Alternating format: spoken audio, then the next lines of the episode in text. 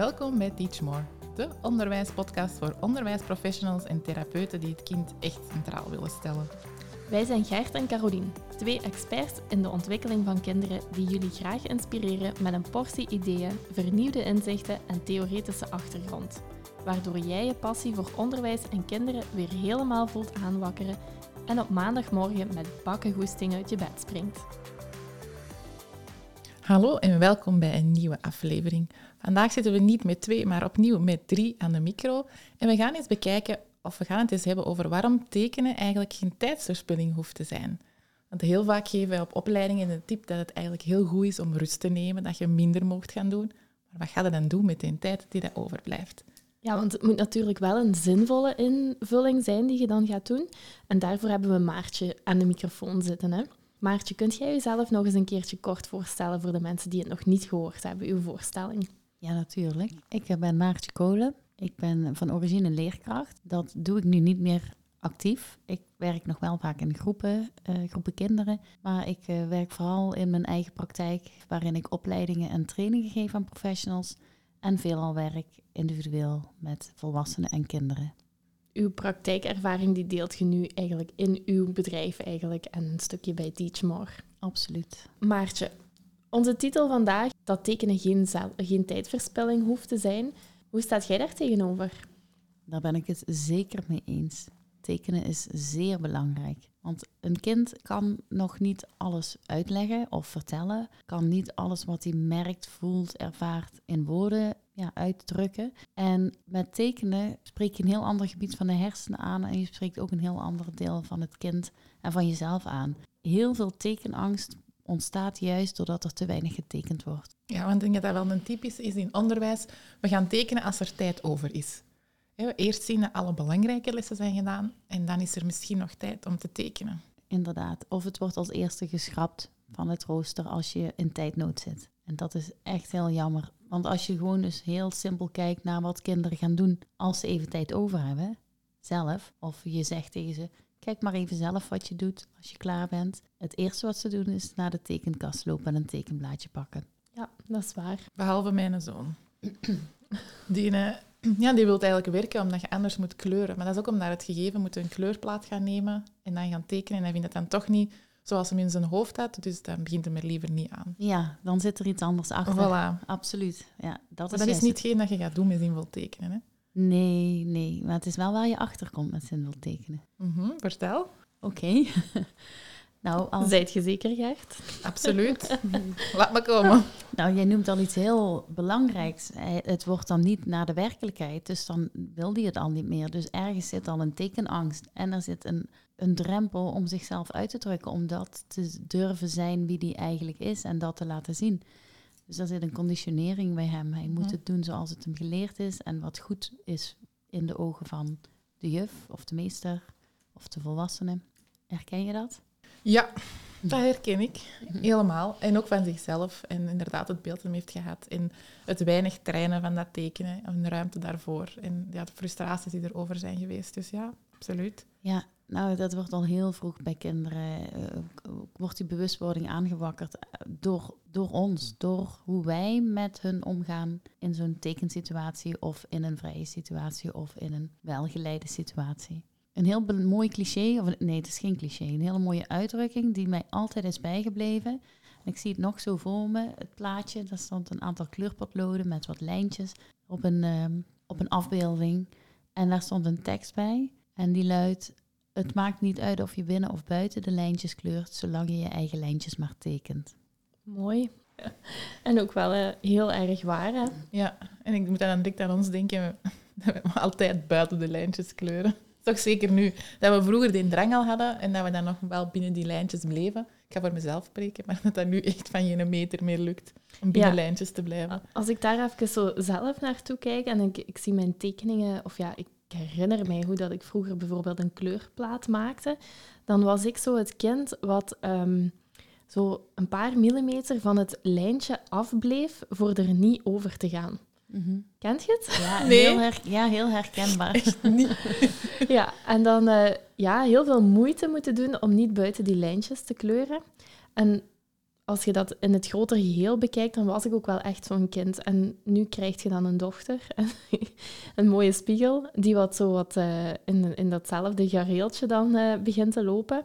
Ja, en dan is er een tijd geweest dat inderdaad, als die lijn dan één keer overschreden was, ja, dan, dan wist ik hoe leuk dat het daar buiten die lijntjes was. Oh ja, nee, dat was bij mij ook nog niet eens zo. Dan ging het blaadje verscheurd en al eh, in de papierbak.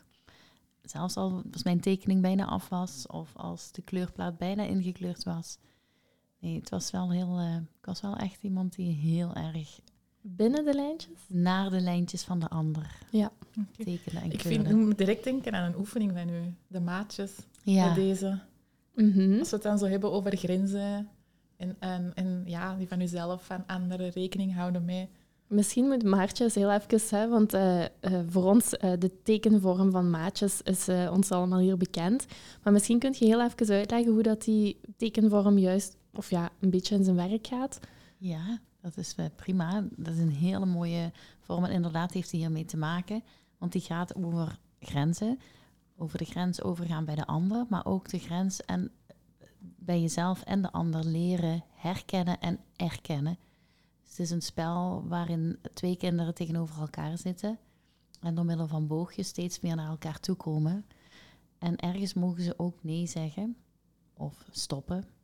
Als het genoeg voelt eigenlijk, eh, als er genoeg lijntjes op het blad staan naar hun gevoel, dan mogen ze eigenlijk aangeven, dit Ja. is oké. Het is klaar Ja. zo. Ja, absoluut. En eh, het, het doet mij nu denken aan. Mhm. eh, Ik voel hem ook. ja, Vertel, de mensen weten niet waarover dat gaat. nee, maar wij kijken elkaar hier aan en we weten precies welke situatie nu naar boven plopt. Ja. Maar toen ik jullie eh, voor de eerste keer in een van de dagen had, in zo'n inspiratiedag, of het was woordeloos communiceren, geloof ik. Ja. Ik denk nu ook Ocharme Maartje, dat hij ons gewoon allemaal samen heeft gehad. Dat moet toch wel een uitdaging geweest zijn, niet? Ja, was het zeer Nee. zeker. Nee, ik vond het heel leuk. Maar wat er gebeurde was, eh, natuurlijk was de bedoeling dat die lijnen over elkaar zouden gaan. Maar eh, jullie besloten om dan toch eh, op je eigen helft te blijven en er niet over te gaan. Ja. Toen wel. De eerste En, keer wel, ja. Ja, de allereerste keer. Mij met twee. Ah ja, ja, ja. Ik heb een andere situatie Ah, in mijn hoofd. Ja. Maar eh, een mooi voorbeeld om te vertellen, ja. Ja. En eh, dat was eh, prima, want ik laat dat zoals het is. En wat er ontdekt werd, is als je dus je grens heel goed bewaakt, dan is dat prima. Dan kies je goed voor jezelf. Maar het kan ook met angst te maken hebben, met dat je niet zo goed bij die ander binnen durft te komen of het contact aan durft te gaan. Of En dat wil- was zeker waar in mijn geval, hè. Ja, Ja, ik, ik had echt... Ik had schrik van Gert, hè. ja, ja. Even zwijgen. Nou, er zit natuurlijk veel meer achter. Dit is het, het platte eh, eruit gehaald. Maar eh, stel je voor een dagelijkse situatie waarin een kind juist het contact aan wil gaan met een ander, maar het niet zo goed durft. Of toch in dat contact wel al zit, maar zich heel erg, eh, of heel erg volgend is, omdat het gewoon niet te veel ruimte van de ander in wil nemen. Maar de ander kan dat wel heel sterk bij he- hem of haar doen, omdat het kind juist in verbinding wil blijven met de ander en niet zo goed durft te zeggen dat het genoeg is of dat het iets niet leuk vindt. Dat komt in zo'n tekening dan naar voren, want dan worden de lijnen heel sterk overschreden of ze gaan juist de lijnen niet overschreden. En op het moment dat dat niet gebeurt, en dat was bij jullie, dan kan er ook niks nieuws ontstaan, want dan is het zoals het is. Dus dan kun je in dat contact ook niets laten ontstaan. En dat komt met zo'n tekenspel heel duidelijk in beeld. En dan kun je het daarover hebben met de kinderen, maar je kunt het ook laten en het laten gebeuren, er niets over praten. De kinderen merken het dan vanzelf wel, want ze worden vanzelf verleid om dan toch door te gaan. En dan gebeurt er van binnen ook iets bij de kinderen. Dus je hebt niet eens woorden gegeven eraan en er komt wel beweging. Ja, ik gebruik dat zelf ook heel veel in de praktijk. Bij kinderen die bijvoorbeeld moeilijk hebben om grenzen van anderen aan te voelen. Of broers en zussen zo samen. Of eh, in een nieuwe groepsvorming. Dus ik vind dat ook zo een die dat heel veel doet.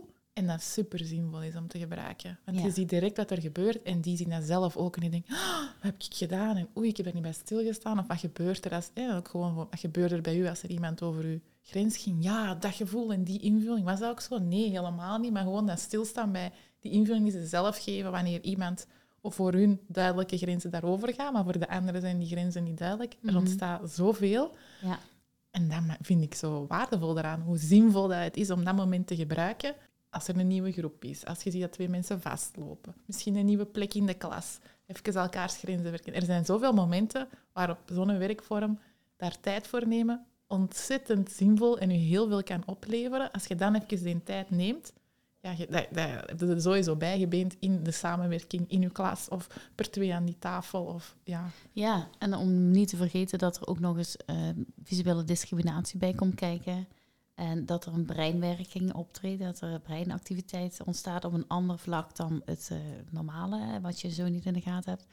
Ehm, er zitten wiskundige en eh, eh, talige aspecten in, dus de communicatie komt op gang, want de kinderen gaan het erover hebben. Dus er komen ineens woorden vrij, dus de woordenschat wordt ontwikkeld. Er zit dus nog veel meer in dan alleen maar dat. Ja, want ik wou eens even terugkomen. Ook het voorbeeld wat ik in mijn hoofd had, waarom dat ik eigenlijk ook moest lachen daar, daar straks.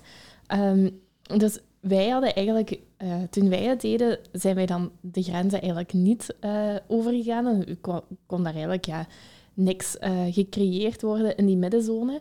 Maar dan heeft die, ehm, die, die dat tekenspel hebben we nog een keer herhaald toen we eigenlijk aan onze jaartraining begonnen. En ik herinner mij dat, dat was denk ik de eerste lesdag. En ik zat toen tegenover Katja. Herinnert je die eh, of dat moment nog? ja. Ik durf het hier met naam en toenaam Ja. eh, eh, Ja. uit te spreken, want op zich, wij hadden echt dolle pret. Nu, ik ken Katja natuurlijk ook al heel wat jaren. En we gingen boogje, boogje, boogje. En we hadden echt, ja, we hadden het heel leuk samen. Jullie hebben samen iets gecreëerd. Ja, en dus we kwamen in die middenzone. En ik herinner mij wel nog, op dat moment, ik was niet de eerste wat die boog over de grens zette. Maar Katja had er duidelijk geen moeite mee, dus die ging los over mijn bogen. Ja, en toen had ik zoiets van, oh, als zij dat kan, wopla, ook een boog. En zo zijn we eigenlijk verder en verder en verder. En toen kwam het moment dat we dan in die middenzone iets mochten creëren. En we hadden echt lol, hè. We hadden zoveel mooie dingen gemaakt, eh, wat daar in die middenzone eh, daaruit kwamen, en versieringen. En we hadden eigenlijk een prachtig exemplaar gemaakt. En een andere mevrouw, wat eigenlijk in die, eh, in die les aanwezig was, die vond wat wij aan het doen waren, dat, die vond dat echt niet kunnen. En die was diep geraakt en ja, verontwaardigd over hoe dat wij met elkaars grenzen omgingen. En inderdaad, de tekening die daar werd gemaakt, die zag er helemaal anders uit. Jij noemde nu van, eh, dat je deze tekenvorm kon eh, aanbrengen in een nieuwe groep of dat je daar tijd voor kon maken. Ah, wel, en dit was een nieuwe groep. En de gesprekken die daar eigenlijk gevoerd werden aan de hand van eigenlijk zo'n simpele tekening. Want ik wil toch nog even benadrukken, dat gaat echt gewoon over puntjes en boogjes zetten. Ja. En dan moet ik ook u, Maartje, heel erg bewonderen, want jij weet nooit in zo'n themadag welke vissen dat jij in uw zee hebt zwemmen.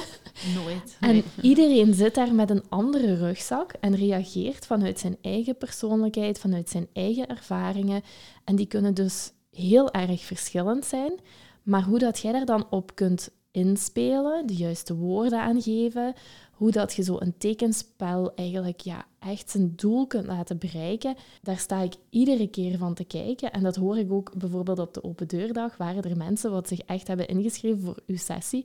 En die zeiden van, ja, ik heb eigenlijk al zoveel themadagen gevolgd van haar, maar ik hang altijd zo aan die haar lippen. Daar zijn echt mensen voor gekomen. Ik snap ook waarom, want zelfs daar, het u zien voordoen, eigenlijk in zo'n themadag, demonstreert jij met de deelnemers die er zijn, de klasgroep die er op dat moment voor u zit, demonstreert jij eigenlijk hoe dat je aan de slag kunt met je eigen klasgroep. Hè? Ja, dat ik vind vooral de vragen die dat jij stelt, hè, zelfs in de interpretatie, het zo terug bij u liggen. Wat gebeurt er nu? Dat is echt zo'n kutvraag, hè? Gaat het? Ik vind het niet leuk. Zo, hè? Ja, die wil ik horen. Hè? Wat ervaar je in je lijf? Want het gaat er helemaal over beleving. Ja. En het is helemaal niet zo... Het is een hele oppervlakkige vraag. Hè? Het is alleen even dat je de sensatie voelt. En als jij dan al die weerstand voelt of denkt... "Ugh, ik vind het helemaal niet fijn wat ik nu aan het doen ben. Ja, daar zit dus precies dat waar de, of de angst zit... of een drempel zit of... ehm, het ontwikkelpunt zit als je al dan niet wil ontwikkelen. Maar ik kan dat zien als ontwikkelpunt, maar voor een kind hoeft dat helemaal niet zo te zijn. En als je dat gaat bespreken in een gesprekje, of er is ruzie geweest, hè, dat twee kinderen een probleem hebben samen, of even niet zo lekker lopen, dan ga je daarover praten. En dan zeggen die kinderen, ja, ik weet dat ik dat niet goed heb gedaan. En, ik, en hij moet dit of zij moet dat. En dan gaat de juf de oplossing bedenken of de leerkracht. En dan ga je verder en morgen is hetzelfde aan de hand. En met zo'n spel beleef je het echt en dan komt, oh, hè, wat ervaar je, wat merk je. En dan voelt het ook niet fijn, maar dan wordt het wel even uitgesproken. En dan weet je wel van elkaar, oké, dit gebeurt dan met mij. En dit is dus mijn grens, hier gebeurt iets. En zo beleeft de ander het. En, en en dan is er ineens wel taal en wordt er wel een oplossing vanuit de kinderen bedacht. Of in ieder geval een bewustwording die er zit waar ze mee verder kunnen. Dat is volgens mij ook omdat je, je voelt dan wat je voelt terwijl dat je aan het tekenen bent. Je kunt niet om dat gevoel uit. Het is dan heel gemakkelijk of veel gemakkelijker om die sensatie eigenlijk echt te gaan beschrijven dan dat je uit het niets, uit een situatie cognitief woorden moet geven. Nu zit daar die stap tussen van dat gevoel. Zo even, hup, helemaal de dieperik in naar dat buikgevoel. En dan pas de woorden eraan geven. Mhm. En het mooie wat ik daaraan vind, is dat je ook iedereen hoort in die situatie. Want heel vaak is het zo dat bepaalde kinderen, of ja, ieder kind in een klasgroep, als die klasgroep al langer bestaat, dan heb je daar een bepaald idee over. Dat idee dat zorgt er vaak over hoe dat er met een situatie wordt omgegaan. Bijvoorbeeld, er valt iets voor, maar ja, ja die kan ook moeilijk stilstaan. Hè? Of dan wordt er zoiets gezegd. Ah ja, maar ja, moet die andere dat daarom maar goed vinden dat die omvergelopen wordt? Nee. Dus eigenlijk, in, als dat zo wordt besproken, ja, diegene die dat daar in, in dat moment omvergelopen is, ja, die voelt zich eigenlijk helemaal niet gehoord. Terwijl dat als je dat op deze manier, die conflicthantering, even op papier gaat zetten, ja, dan, dan iedere partij is gehoord, is gezien en er wordt effectief een gesprekje aangegeven. Hè? Ja, dat klopt. En je hebt de keuze, je kunt er op deze manier mee omgaan. Het kan ook een gewoon leuk tekenspel zijn waar je helemaal niet zo diep erop ingaat of diep. Dit is nog niet eens zo diep, want we kunnen nog veel dieper. Mhm. Dit is de, net onder onder het eerste laagje, zal ik maar zeggen. Dat je het gesprek aangaat. Maar je kan het ook gewoon als spel doen of uh, als tekening. Een kind een leuke tekening laten maken waarin je, jij weet dat er een doel achter zit. En de kinderen zijn leuk bezig. En het, het, het werkt altijd. Elk kind vindt dit leuk. Ja. Altijd. Zelfs de kinderen die niet willen. Ik vertelde in een andere podcast al over een kind, dat was leerjaar 5, die ehm, niet mee wilde doen met een groepstekening, een coöperatieve een coöperatief tekenspel. En uh, dat kind zonderde zich af. En toen hij eenmaal zag wat de bedoeling was en de rest begonnen was, toen voegde hij zich wel bij een groepje. En toen heb ik enkel gevraagd of het oké was dat hij meedeed, of hij dat wist van de ander, omdat er in een groepsdynamiek heel veel gebeurt. Als er eentje weggaat of eentje komt erbij, dan verandert er iets in het systeem, zullen we maar zeggen, in die groep. Dus ik wilde dat naar boven halen, maar verder hoefde ik daar niet heel veel meer aan te doen. En die kinderen werden zich daarvan bewust. En de kinderen die hem normaal gesproken gewoon toegelaten zouden hebben, omdat hij altijd dat gedrag vertoonde en hij daar nogal dominant in was, zouden, zeiden nu nee. Omdat ze de, voelden in zichzelf, ja, we willen dit niet. Enkel door de vraag of dat het oké was. Dat heeft ertoe geleid dat die vanaf dat moment op een hele andere manier met elkaar omgingen. En dat mannetje, die, die jongen van 10, 11 jaar, ook. En hij was uiteindelijk heel dankbaar en hij is vanaf dat moment ook altijd mee gaan tekenen. Ook al wist hij niet zo goed wat de bedoeling was. En dat zeg ik ook wel heel vaak als we gaan beginnen. Vragen ze altijd, wat gaat het worden, wat gaan we doen? En dan hoef ik eigenlijk alleen maar te zeggen dat we iets heel leuks gaan doen en dat we vanzelf al zien wat het wordt. Dat is ook zo. Ik heb het overlaatst nog gebruikt, de, de werkvorm die je had gegeven op de open deurdag. Bij een meisje in de praktijk ja, dat super perfectionistisch is, alles op voorhand wilt weten en helemaal in haar hoofd zet. En ik dacht, ja nee, we gaan daar gewoon even uitstappen. En ook die tekenvorm aangeleerd om bij zichzelf die rust te vinden. Gewoon inderdaad die rust op te zoeken in dat lijf, die hersenen, twee, die allemaal terug op een goede manier kunnen samen gaan werken. Als je die gewoon gebeuren in dat tekenspel door één bepaalde bewegingen eerst een tijdje te doen totdat je die rust voelt. En dan die opbouw. En dan zien dat ook iets kei leuk is geworden. Zon, allee, door op voorhand los te laten wat het hoeft te zijn. En die was daar echt al gelukkig mee. En die, die ging daar nu ook als... En voor haar is dat een tool om in te zetten. Als mijn hoofd weer vol zit en ik kan niet nadenken, is deze werkvorm. Dus ja, Ja, het is veel meer dan dat. Hè? ja. Ja, dat is een heel mooi voorbeeld. Het was ons nieuwste spel, wat we inderdaad onlangs eh, zelf geleerd hebben. Eh, een van onze docenten heeft dat ontwikkeld. En ik heb het ook al een paar keer gebruikt. En het wordt ontzettend goed ontvangen door de kinderen. We hadden ook iemand anders die het gedaan heeft, hè? Die had dat gedeeld op Instagram, weet je nog, Caroline? Sorry. Ah ja. Ehm, die, ehm, de bus was te laat voor te gaan zwemmen. Ja. En eh, er moest eigenlijk een momentje ingevuld worden, waar dat ook zoiets is van, hé, hoe ga je dat gaan gebruiken? En die had die werkvorm ook gedaan. Die zei, oh, hoe zalig was dat?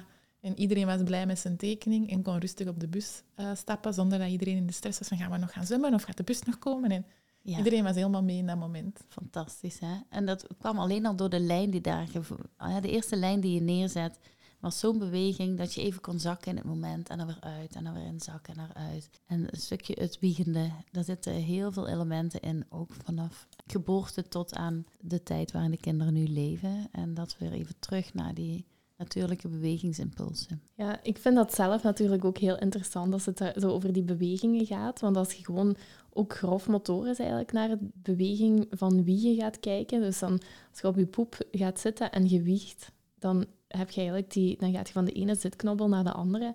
En dat zijn eigenlijk de punten die dan ook weer in je hersenen eh, delen activeren, waardoor je linker en je rechter hersenhelft ja, verbonden worden. En dat die bewegingen, grof motorisch, wat daar gebeurt, dat zet je dan bij zinvol tekenen, zet je dat op papier. En je ervaart eigenlijk helemaal hetzelfde. Hè? Ja, Dus dat, dat vind ik zo frappant. En dat was ook natuurlijk het opzet waarom dat ik zinvol tekenen als methode ooit ben tegengekomen, wat mij zo hard daarin triggerde. Eigenlijk, het is een methode. Ik, ik heb altijd zoiets als ik daarover vertel. Dan, en ik heb de jaartraining gedaan, ik heb al wat, teken, eh, wat, eh, wat themadagen meegedaan. Dan denk ik altijd, oh, hier kun je eigenlijk nog zoveel meer mee. Iedere tekenvorm kun je nog zoveel uittypen. Dat is eigenlijk echt... Tekenspellen zijn, is een bron, ja, onuitputtelijk eigenlijk. Hè? ja, ja, dat zeg je helemaal goed. Dat is helemaal terecht. Het doet mij nu denken, als jij dit vertelt, aan deelnemers. Die, die zie ik nu even voorbij komen. Hè. Altijd zijn ze enthousiast, heb ik al gezegd. Maar mensen zijn... Wat het mooie eraan is, op het moment dat ik aan het doseren ben... Wat ik niet eens doseren vind. Ik, ik ben les aan het geven. Dat vind ik ook niet echt lesgeven. Ik ben gewoon een hele leuke dag aan het hebben met de deelnemers. En ik heb natuurlijk een vaste... Het spel leer ik aan. En tijdens dat spel gaat er in mij ook van alles eh, borrelen. Want dan zie ik bepaalde mensen bij me zitten en denk... Oh, dan kunnen we dit ermee en voor deze doelgroep dat. Want het hangt natuurlijk helemaal samen met wie er in die Ja. in die les zit, in die, op die dag is. En daar speel je op in. En dat eh, krijg ik ook weer terug van die mensen. Dus die gaan, ik vraag ook altijd, hoe zie je dit in je eigen praktijk? En dan krijgen zij ideeën en dat levert mij weer ideeën op. Dus het is zo'n mooie wisselwerking die er ontstaat als het dus tussen volwassenen gaat. Hè. Dat, dat Mhm. maakt het ontzettend waardevol. En dan gaan die mensen daarmee naar hun werkpraktijk, naar een praktijksituatie. En die komen dan op een andere themadag of de volgende les terug. En dan zeggen ze, ik heb al zoveel gedaan. En dat was zo fantastisch. En dan hebben ze daar weer een eigen draai aan gegeven, want dat kan. Dat is het mooie van deze spellen. Ja, zo, zo blijft het zich ontwikkelen en blijf je daar iedere keer weer zin van krijgen. Van, oh, dan ga ik dat ook eens zo toepassen. Oh, dan kan ik er dit ook nog mee doen. Ja. Ja, dus het is onuitputtelijk. En het is eh, helemaal, niet, helemaal geen inrichtingsverkeer. Het is eh, aan alle kanten wordt er van alles ja, opgerakeld en in beweging gezet en Ze geenthousiasmeerd. zien het niet meer als tijdsverspilling dan, hè? Ja, Nee. want als we zo gewoon al deze podcast, eh, we zijn nu eh, ja, amper een dikke 20 minuten ver, maar als ik eigenlijk al de doelen, wat we hier al zo in de vluchten eigenlijk benoemd hebben, we hadden het eerst over die, het spelvorm van de maatjes, daar hebben we het eigenlijk gehad over het grenzen stellen. We hebben het eigenlijk ook al gehad over de groepsdynamieken die daarmee te bespreken vallen, een stukje sociale vaardigheden. We zijn net ook gekomen tot Motoriek. tot de motoriek, de grofmotorische dingetjes, die wat dan weer te verbinden zijn met het cognitieve, wat er in ons brein eigenlijk, de breinontwikkeling gebeurt. Maar om van die breinontwikkeling dan te springen naar effectief de leervaardigheden, want er zijn ook tekenspellen waar dat we effectief met rekenen aan de slag gaan of met talen. Ja, dat is ook zo. Ja. Kunt je daar eens iets over vertellen, hoe dat, dat eh, in zijn werk gaat? Zo'n rekenspel in de vorm van een tekenspel? Nou, een hele leuke vind ik zelf altijd als kinderen aan de slag gaan met de maaltafels. Zo noemen jullie dat eh, in, Mhm. hè, in België. Mijn dochter zit er volledig in. Ja, Maartje kan al goed, al vlot Vlaams. Ja. het begint. Ze zei daarnet ook dat ze het schoon vond en goesting had. ik, neem, ik adopteer meteen. Hè. we, we, het tekenen vindt niet alleen binnen plaats, we gaan ook naar buiten toe. Dus we hebben ook hele leuke spellen die met stoepkrijt gedaan worden. En we gaan mandala tekenen bijvoorbeeld. Mandala tekenen, hoe je het wil uitspreken. Um, van, in het Vlaams. In het Vlaams. Nou, dan maak je er iets van wat je wil. Dus met de maaltafels kun je ook buiten een mandala tekenen. En daarbinnen vindt dan van alles plaats. En de kinderen zijn dan heel actief bezig. Hebben helemaal niet in de gaten dat ze met de maaltafels bezig zijn. Maar hebben wel het beeld. En op het moment dat ze ermee aan de slag gaan, herkennen ze dat. Hebben ze dat beeld, vooral kinderen die visueel zijn ingesteld. En dan komen we weer op een ander takje. Die uh, refereren aan dat beeld en die kunnen van daaruit wel begrijpen wat ze aan het doen zijn. Een ander spel uh, doe je met de handen. Dan zitten ze bij elkaar uh, dan trekken ze elkaars handen om. Zo op papier met een potlood. En dan gaan we nageltjes inkleuren. En ook dat is een spel wat leert om kinderen sprongen te laten maken. Sprong van twee, sprong van drie. En ze zijn meteen ook weer met de voorloper van de maaltafels bezig. Ik kan er nog wel tien opnoemen, maar die houd ik dan even als...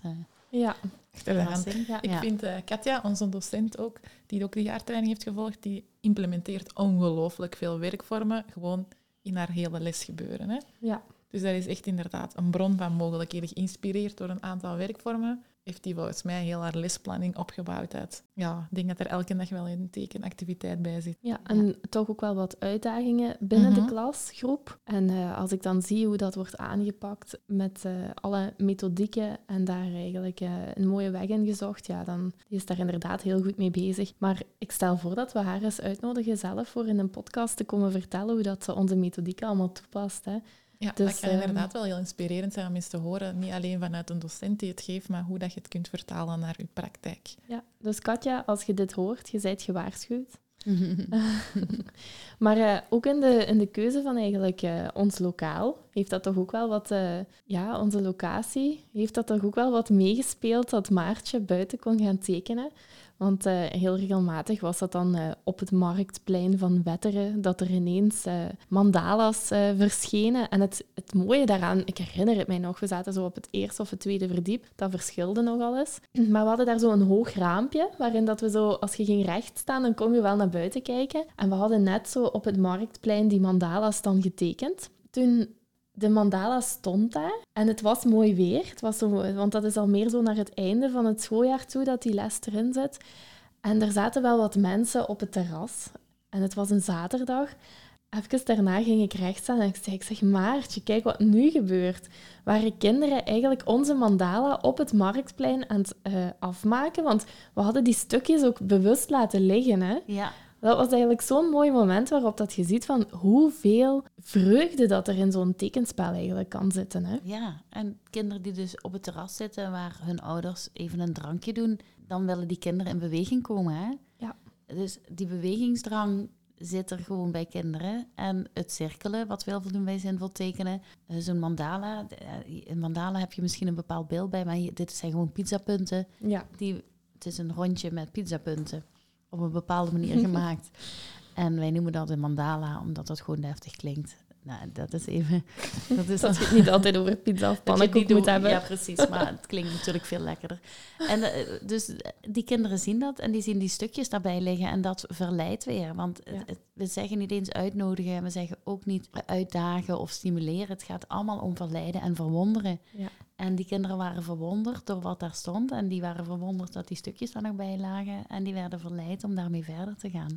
Mooi. Ja. Ja, het was echt een heel leuk moment. Ik heb er eigenlijk ook ik heb er al iedere keer zoveel uitgehaald dat ik die lessen erbij ben. En meestal gaat dat over praktische dingen, foto's maken, eh, mee ja, weten waarover de lessen gaat natuurlijk, die je ook aanbiedt. Want ik weet wel dat de methode, ja, dat die past binnen de visie. Maar natuurlijk, als iemand meer uitleg wil, dan, uh, dan vond ik het heel belangrijk, zeker in het begin, om dat goed te leren kennen en ook diepgaand te kunnen antwoorden, de vragen te kunnen beantwoorden. En daarvoor heb ik heel wat dagen meegevolgd. En ja, iedere dag, zelfs als je denkt van, oh ja, deze heb ik eigenlijk al meegedaan, toch door de dynamiek van de deelnemers die daar zitten of eh, door de werkvormen die wat dan toch net iets anders worden aangepakt, ja, ik, ik sta er iedere keer van te kijken wat het eigenlijk met iedereen doet. Het is gewoon eigenlijk een cadeautje voor jezelf om een dag te komen meedoen. Hè? Ja, en daarom hebben we ook besloten voor het zelfs nog toegankelijker te maken en die uh, inspiratie, middagen, avonden, voor die weer terug in het leven te roepen. En dat ze eigenlijk op die manier telkens wel een tekenspel of enkele tekenspellen kunnen meeproeven. Hè? Ja. Want zo'n uh, inspiratie, kun je eens vertellen hoe dat eraan toe gaat? Nou, zo'n inspiratie is echt een proeverij. Dan pikken we een aantal spellen uit het geheel. Uh, die bied ik natuurlijk net een beetje anders aan. Want als je dan de dag komt volgen of je gaat de hele training volgen, dan is het leuk als je weer wat nieuws leert. En dan ga je actief aan de slag met die spellen. Het hangt natuurlijk af van hoe lang zo'n inspiratiesessie duurt. Meestal zo'n twee uur. En dan komen er echt wel zo'n vier spellen kunnen we aan bod laten komen, drie à vier. Die kun je meteen meenemen in je klaspraktijk of in je, je werkpraktijk. Het, of twee. Het ligt er een beetje aan. Wat, wat het mooie is bij zo'n inspiratiesessie is dat je al meteen een stukje eruit kunt halen, daar de diepte in kunt gaan. En dan mensen, uh, of jullie worden dan geïnspireerd om meer. Je krijgt, gewoon, je krijgt gewoon honger naar meer. Dat weet ik nu al, want dat gebeurt altijd. En op het moment dat je eenmaal hiermee kennis hebt gemaakt, ben je vertrokken. Dan willen, er zijn mensen die hebben zich nu voor een heel jaar al ingeschreven voor alle themadagen bijvoorbeeld. Want die weten wat er gaat komen en dat het iedere keer verrassend is. Uh, mensen die al zeggen, ik wil nu echt de hele jaartraining volgen. Want ik heb alles gedaan en ik ben nog steeds niet klaar. Ik vind het nog steeds leuk. Ik ben nog steeds benieuwd. Uh, en mensen die de jaartraining inmiddels gevolgd hebben, dat hoor ik ook in Nederland en hier in België, die zeggen, komt er ook een terugkomdag? Of komt er, is er nog meer? Wat kan Daar gaan we ook voor zorgen, hè? Ja. Komt ook helemaal in orde. Ja. Dus dat is wat die inspiratiesessie doet, dat je alweer even kunt proeven van een tweetal, drietal spellen. Dan ga je daarmee verder en je ziet wat het doet met de kinderen in de klas. Met jezelf. Hè? Je gaat eerst voelen wat er gebeurt en dan denk je ineens, oh, dat is eigenlijk kei zinvol, dat tekenen. We gaan dat toch eens uh, Ja, die sla ik over. Ja. Ja, dat is iets heel belangrijks wat jij wel noemt. Want dat maakt natuurlijk dat mensen terugkomen. En iedere keer als ze er zijn, als we hier zitten, zeker deze locatie past perfect bij wat we doen. Dat is zo'n fijne, rustige locatie. En mensen zijn er echt een dagje uit en die zeggen: Dit is zo'n zalige dag voor mezelf. Zoals afgelopen keer, de laatste keer dat ik hier was, was een mevrouw die zei: uh, Ik heb me gewoon ingeschreven. Ik weet eigenlijk helemaal niet zo goed wat ik hier kom doen. uh, maar het leek me heel leuk. En uh, we waren een half uur vertrokken of zo, een uur. En ze zegt: Ik zit hier echt op de goede plek. Dit is echt wel Amai. Ja. ja. ja, want hetgeen wat ik ook nog moet denken bij die inspiratiemiddagen, inspiratiesessies zal ik ze voor het gemak noemen. Wat ik zo merk is, je hebt bijvoorbeeld een themadag gedaan of een jaartraining gedaan. En als dat inmiddels al drie of vier jaar geleden is, dan belandt dat natuurlijk zo een beetje in uw kast. En ieder jaar doet je wel iets anders en, en komen er weer andere dingen op je pad. En zo'n inspiratiemiddag of sessie, die kan je eigenlijk ook wel echt zo terug het gevoel geven van, oh ja, ik heb eigenlijk iets zo waardevol in mijn kast liggen, waardoor dat je weer eens even die focus erop gaat leggen. Dus zelfs voor de mensen die wat, wat eigenlijk al jaren geleden in een jaartraining hebben gezeten, in een themadag hebben gezeten, is eigenlijk zo'n inspiratiesessie wel heel fijn. Hè? Ja, dat is het zeker. En sowieso heb je vaak de neiging om een aantal spellen heel vaak te doen. Hè? Ja. Dat past erbij. je. En dan bij die andere even uit het oog verloren. En die komen dan weer... Uh, naar boven drijven op zo'n uh, dag, op zo'n middag of een avond. Uh, waardoor je toch weer geïnspireerd raakt om daar uh, om, om een nieuwe impuls te geven, ook weer aan je eigen. Ja, je krijgt precies te horen wat je hebt te horen. Ja, ik ja. wil ook net zeggen, van dat, dat vind ik ook wel herkenbaar. Zo een aantal werkvormen pikt je er inderdaad uit, gaat je heel regelmatig doen. Maar de andere waren gewoon op dat moment nog niet zo, of, of waren op dat moment niet, niet toepasselijk voor jezelf, of, of je bent in een andere fase. En doordat je dan weer door de jaren heen gegroeid bent, meer ervaring erbij hebt, andere kinderen nu voor je hebt, gaat je ook weer de focus weer een beetje anders leggen, waardoor dat zo die andere, wat je toen niet hoorde, dat die nu ineens, ah ja, dat heb ik toen helemaal niet meegekregen. Ja. En je gaat ervaren hoe belangrijk rust nemen is voor jezelf, dat je kunt vinden in dat tekenspel. En dan ga je misschien ook voelen waarom het een meerwaarde kan zijn in je klas. En dan ga je dat makkelijker kunnen schrappen in hetgeen dat jij in je lesprogramma als ja, belangrijkste vindt. En toch eens ruimte maken voor, oh, Als ik dat er nu inzet, dan kan er ook heel veel gebeuren. Ik ben nog altijd keigoed bezig. Ik leer ze heel veel. Ik geef heel veel aan. En dat mag ontstaan. En dat is even waardevol als mijn les Frans of les rekenen of ja. spelling. Jij bent eigenlijk wel degene wat zo echt op de rust in de klas ehm, toch wel wat focust, hè Gert? Ja, klopt. Misschien moet je even kaderen waarom dat, dat zo belangrijk is, die rustmomenten. Ja, ehm, vanuit mijn insteek, als ik een thema dat geef over executieve functies of over in ontwikkeling komen, hebben we het over emotieregulatie, dan is het zo belangrijk dat kinderen ook zichzelf leren kennen en weten welke gevoelens er allemaal plaatsvinden in hun lijf. Dat gewoon al leren ontdekken. Dat daar ruimte voor is om bij zichzelf te gaan voelen. Zien welke behoeften er spelen. Uh, rond deze stress, wat kan er gebeuren? Maar ook gewoon, ja, wat er gebeurt in de hersenen, als er alleen maar stress is bij kinderen, kunnen we ook niet tot leren komen. Dus ja, ik neem even die hersenontwikkeling mee, de behoeftenpyramide, maar ook gewoon executieve functies en die ontwikkeling. En allemaal kan dat maar ontstaan als we af en toe even op de rem durven gaan staan en daar ruimte en tijd voor nemen om te zien wat er nog, wat er nog uh, naar boven mag komen. En dan pas kan al de rest ontstaan.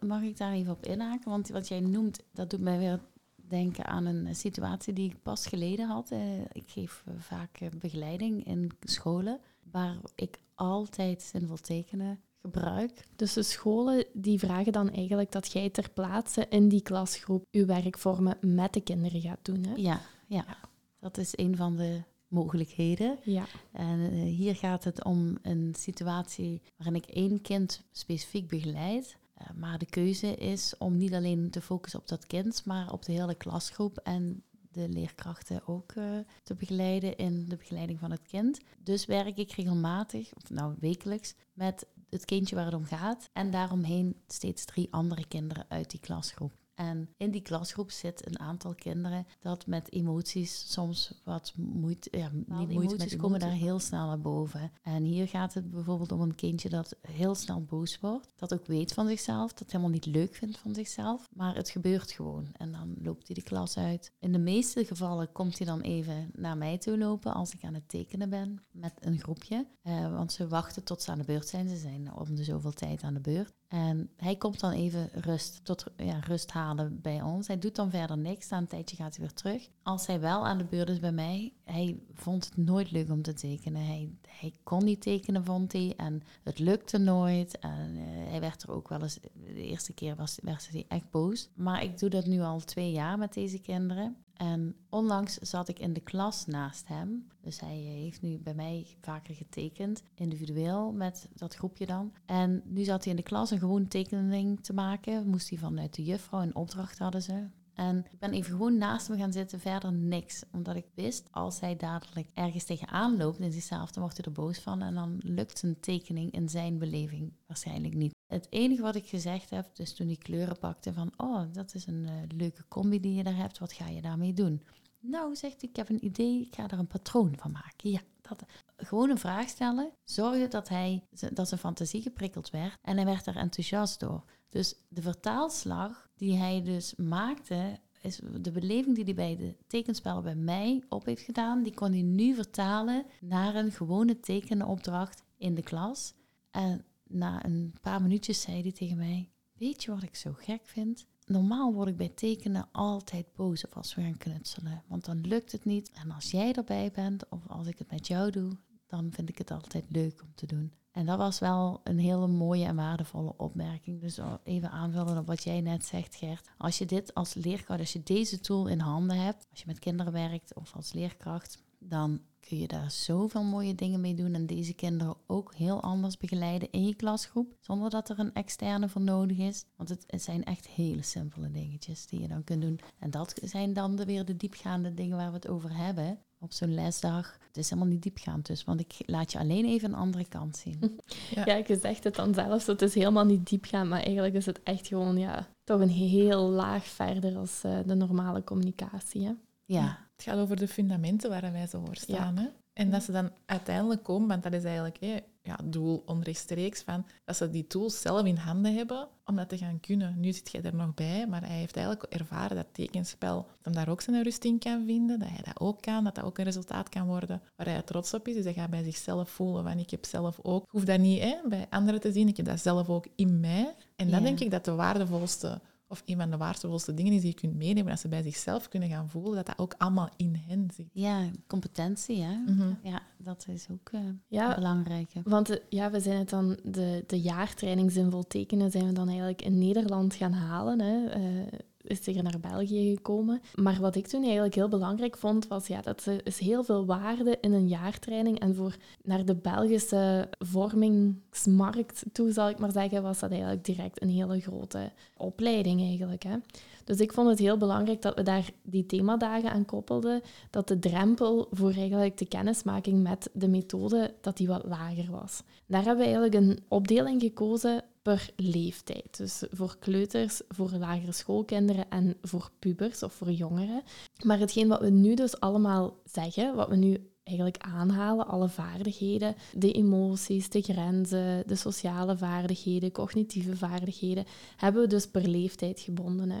Of verbonden in zo'n themadag. Dus dat we niet want dat vond ik wel heel belangrijk, dat we echt bij de ontwikkeling van het kind kort bijbleven en niet dat we zo die, die stukjes allemaal gingen opsplitsen in vakjes. Ja, dat is ook heel fijn. En ik merk dat het ook heel goed ontvangen wordt door de mensen die dan komen door de doelgroep. We zijn, en dat, dat gebeurt ook bij die tekenspellen. Zo zijn ze ook opgezet. Kijk, als, als we een themadag hebben voor kleuters, dan zijn die tekenspellen zo opgedeeld en zo gemaakt dat ze voor een 2,5-jarige net zo goed te gebruiken zijn als voor een 6-jarige, maar dan wel een beetje, net een beetje anders. Ja. En wat een hele belangrijke is, die hebben we nog niet genoemd, en dat is ook vaak een misvatting die we hebben als ehm, volwassenen, maar gewoon, ik denk ook als mens. Wij denken dat wij kinderen moeten leren tekenen of dat wij kinderen zelf moeten laten tekenen. En dat hoeft helemaal niet. Kijk, van zo'n 2,5-jarige, die kan nog niet alle vormen tekenen. Die weet nog niet, die kan een potlood nog niet vasthouden zoals we dat later wel kunnen als de fijne motoriek verder ontwikkeld is. Maar het kijken naar tekenen, als jij tekent en het kind kijkt naar de tekeningen, of als jij aan het tekenen bent, dan gaat er ook al van alles in ontwikkeling. Dat is ook ontwikkeling. Dus je kunt voor kinderen tekenen, je kunt met kinderen, kinderen tekenen en je kunt door kinderen laten tekenen. Ja, Wauw, wat een mooie aanvulling. Ja. Dat is ook zo. ja en ja, dat imite of ja, het toekijken, dat zijn directe spiegelneuronen die wat beginnen te werken. Ja, dat is eigenlijk neurologisch heel mooi verklaarbaar waarom dat, dat wel effectief ook een goed effect kan hebben. Hè. Maar we vergeten het vaak. Om te zien. Als Maartje zo haar tekening opbouwt, is gewoon al fijn. Ja, Mhm. we hebben hier net nog zitten lachen met een filmpje eigenlijk. Hè. Een reel wat, eh, wat Maartje wel leuk vond om te bekijken. En Gert zag er het nut niet van in. Ehm, maar waar ik bijvoorbeeld heel erg op blijf hangen, zijn eh, filmpjes waar dat in, iets in gebeurt. En vaak is dat een tekening die wordt opgebouwd. Daar blijf ik naar kijken. Ja. Omdat ik dat leuk vind, van dat, dat gaat iets worden en iemand is daarmee bezig. Dus eh, ja, Ja, het, je, het doet een beroep ook op jezelf ontdekkend en zelf eh, creërend vermogen, wat in ons mensen aanwezig is. Maar we zijn zo goed om dat letterlijk de kop in te drukken, door de kleurplaat, door te zeggen je moet binnen de lijntjes kleuren. Waarom? Wie heeft dat bedacht? Waarom mag je niet zelf exploreren en je eigenheid laten zien? Want dat, als jij over je zoon praat, Gert, waar we het in het begin over hadden, dan is dat stukje al weg bij hem. En dat is jammer, want dat is, gaat niet alleen over tekenen. Dat gaat dus ook over zichzelf presenteren eh, in een groepje. Of zichzelf durven laten zien als hij zijn huiswerk maakt of zijn schoolwerk. Nu moet het allemaal zoals de juf het wil. En straks is hij 15 of 16 of 17 en dan moet hij een beroep gaan kiezen of dan een richting waar hij uit wil. Vaak weten ze het dan al niet meer, omdat die eigenheid weg is. Want we bedoelen het echt heel goed in het onderwijs, hè, om kinderen iets aan te leren. Maar we leren ze ook heel veel af. We leren ze niet aan dat ze beroep mogen doen op zichzelf. Dat ze het eigenlijk allemaal in hen hebben. Heel mooi gezegd, ja. Nu, eh, om even terug te komen zo op die ontwikkeling van het kind, want dat is eigenlijk ja, waar dat we dan dichtbij toch willen blijven. Als we dan per leeftijd gaan kijken, dan is zo die doelgroep van die jongeren is dan zo wel een puntje. Want natuurlijk, als we in het onderwijs gaan kijken, het Vlaams onderwijs toch, dan is het zo dat wanneer jongeren les krijgen, dat dat effectief wel in vakjes geduwd is eigenlijk. Je hebt een leerkracht aardrijkskunde, een leerkracht wiskunde. Wie hoort er dan te zijn op de themadag zinvol tekenen met jongeren? Deze leerkrachten. Hoe? De leerkracht wiskunde. Jazeker. Oké, vertel. Nou, deze leerkracht die kan deze tekenspellen in zijn vakgebied in implementeren. Die kan zijn wiskundestrategie of bepaalde... Uh, Bewijzen of zo? ja, ik denk dan meteen, hoe krijg ik de stelling van Pythagoras in een uh, zinvol tekenopdracht? Dan zit je weer al direct concreet te denken. Hè? Wat is het doel van, die, van, uw, reken, van uw wiskundeles? Ja, ja, precies. Nou, kijk, je kunt natuurlijk die stelling daar niet in proppen. Maar je kunt wel de beleving van het aanleren van die stelling op een bepaalde manier aanpakken. Want wat gebeurt er bij wiskunde, wat gebeurt er bij jongeren van deze leeftijd? Die, uh, wij, wij, nemen aan dat die al heel veel kunnen en dat die zelf hun werk kunnen plannen en dat die uh, uh, dit heel belangrijk vinden wat jij als wiskundedocent te vertellen hebt. Ah ja, natuurlijk, want mijn vak is het belangrijkste vak. Ja, not. Dat is helaas. Dan moet ik je daar, die illusie moet ik je eventjes, van die illusie moet ik je even ontdoen.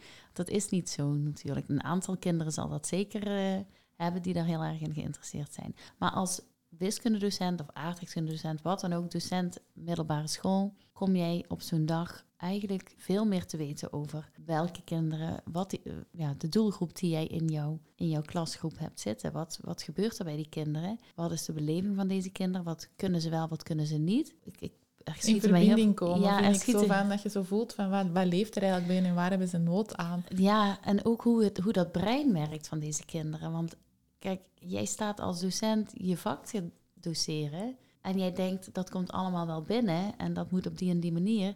Maar je hebt nooit geleerd hoe die ontwikkeling van dat brein in deze leeftijdsfase eigenlijk precies gaat. En dat komt op deze dag ook aan bod. En dan kun jij jouw strategieën en jouw lessen die jij wil geven aan de kinderen heel anders gaan invullen. Op een manier die wel pakt en waar de kinderen wel betrokken zijn. Ja, ja want wel, welke zijn de leerkrachten die je onthoudt? Zijn degenen die dat je heel vervelend vond? Of degene waar dat je echt de klik mee had, die dat voelde wat er in de klasgroep leeft en wat je nodig hebt? Ja. Die betekenisvol waren, ja. Ik heb het natuurlijk ook wel wat zwart-wit gemaakt, want het is natuurlijk in het secundair ook niet meer zo dat iedereen in vakjes uh, zit les te geven. Maar Gert, jij wist wel van, ja... Ja, nu, de eerste graad is meer algemeen geworden, dus er is meer ruimte voor differentiatie per school. Er wordt meer in projecten gewerkt of projecten worden meer geïmplementeerd. Leren leren, leefsleutels, dat zijn vakken die dat, ja, onder bepaalde noemers worden. Dat hangt een beetje van de school of de mhm. regio af, onder wat dat vallen. Dus er is wel ruimte voor, zeker en vast. Dus zelfs als je niet het gevoel hebt van dat past in mijn wiskundeles, zijn er heel veel mogelijkheden in driedaagse, in projecten, mhm. eh, in momenten na de examens, waar het ontzettend waardevol is om ook jongeren die daar heel erg uh, op zoek zijn naar zichzelf, dus eigenlijk best in een moeilijke fase zijn, terug een andere tool te geven, want ze hebben niet altijd de woorden voor wat er in hun eigen lijf gebeurt, wat er rondom hen gebeurt, om dat via dat tekenspel naar boven te brengen. En dan zie je gewoon direct van alles gebeuren en hebben de taal om verder te gaan. Ja, dat is zo. En ze denken vaak ook heel zwart-wit. Ze nemen veel risico's. Uh, daarom hebben we die tekenspellen ook in, met bepaald tekenmateriaal. Dus met graffietstiften uh, werken bijvoorbeeld in zwart-wit. Dat spreekt aan. En ik had een biologie-docent in, op de themadag uh, twee of drie jaar geleden. En zij heeft deze tekenspellen echt gebruikt om dit te doen wat jij zegt. Dus ze was meer dan alleen maar die docenten. Zij gaf echt meer dan haar les. Zij kon in gesprek gaan met kinderen. En aan de hand van deze tekenspellen konden ze dat nog diepgaander doen. En zij uh, gebruikten de spellen om de kinderen de lesstof eigen te laten maken. Maar door de toetsen veel beter gemaakt werden, omdat er veel meer beleving in zat. Ja, ik vind het zelf een beetje een themadag wat zo een beetje stiefmoederlijk behandeld wordt vaak. Zo, uh, want er, er, komt dan tekenen in, die, uh, in de titel. En bij de kleuters en het lager wordt dat nog wel vaak gezien. De inschrijvingen die we krijgen zijn dan vaak kindercoaches of één op één begeleiders die ook wel tot een diepere laag van communicatie willen komen. Dus die gaan dan ook op zoek naar andere mogelijkheden. Maar binnen het normaal secundair onderwijs, eigenlijk iedere vakleerkracht is ook wel ergens, uh, als het over een voltijdse uh, job gaat, is ook wel ergens klastitularis van. Heeft ook wel bepaalde dingetjes die ze meedragen in die school. Vaak overschrijdende termen en ja. al die dingen. Ja. Dus de dingen die wat je net ook benoemde, die leefsleutels. Ja, dat eigenlijk iedere leerkracht heeft wel zo'n stukje van die taak wat hij meedraagt. En dan is dit eigenlijk ook wel een hele mooie themadag voor op drie uur zelfs in een school te gaan geven als als vorming van een team, eventueel in een invulling van de dag waar dat ze kunnen kiezen van waar wil ik de nadruk op leggen, is dit ook wel eentje wat echt wel uh, zijn plek mag krijgen. Hè? Ja, dat is, ik vind het mooi aangevuld van jou ook. Ik, kijk, ik ken het middelbaar hier in België iets minder goed dan in Nederland. Dus waar Gert het over heeft, ja, dat wordt natuurlijk wel benoemd. Mm op deze themadagen, daar, zo leer ik ook. En ehm, het mooie is dat ik ook met je mee kan denken dan hoe je dat echt kunt gaan doen. Dus je kunt, echt, je kunt veel halen. Het is altijd een, een wisselwerking tussen brengen en halen. Je komt bij mij dingen halen, maar je komt ook iets brengen vanuit jou, wat ik dan meer terug kan geven. En ja, sowieso is het wel uh, heel, heel um, handzaam en ook zeer verrijkend voor jou als je meer dan je les wil geven. Voilà. En ik denk dat dat een mooie is om af te sluiten. We hebben alles benoemd dat het zowel zinvol kan zijn bij kleuters, bij lagere school, vanuit elke context, zelfs in het middelbaar, bij ons als volwassenen, voor iedereen is het zinvol om tekenen een plekje te geven. Voilà, daarmee is alles gezegd. Bedankt om te luisteren naar een nieuwe aflevering van Teach More, de onderwijspodcast. Vond je deze aflevering waardevol? Laat het ons dan weten door een review achter te laten in de podcast-app waarmee je deze podcast luisterde. Blijf je graag op de hoogte van nieuwe afleveringen? Abonneer je dan op deze podcast en je ontvangt automatisch een berichtje wanneer er een nieuwe aflevering is. Wij delen ook dagelijks tips via onze social media. Je kan ons volgen op Instagram via teach_more_, of op Facebook teachmore. Blijf je graag als eerste op de hoogte van al onze nieuwtjes? Schrijf je dan in voor onze nieuwsbrief op www.teachmore.be. Daar vind je ook ons volledig aanbod aan vormingen, workshops en teambuildings terug.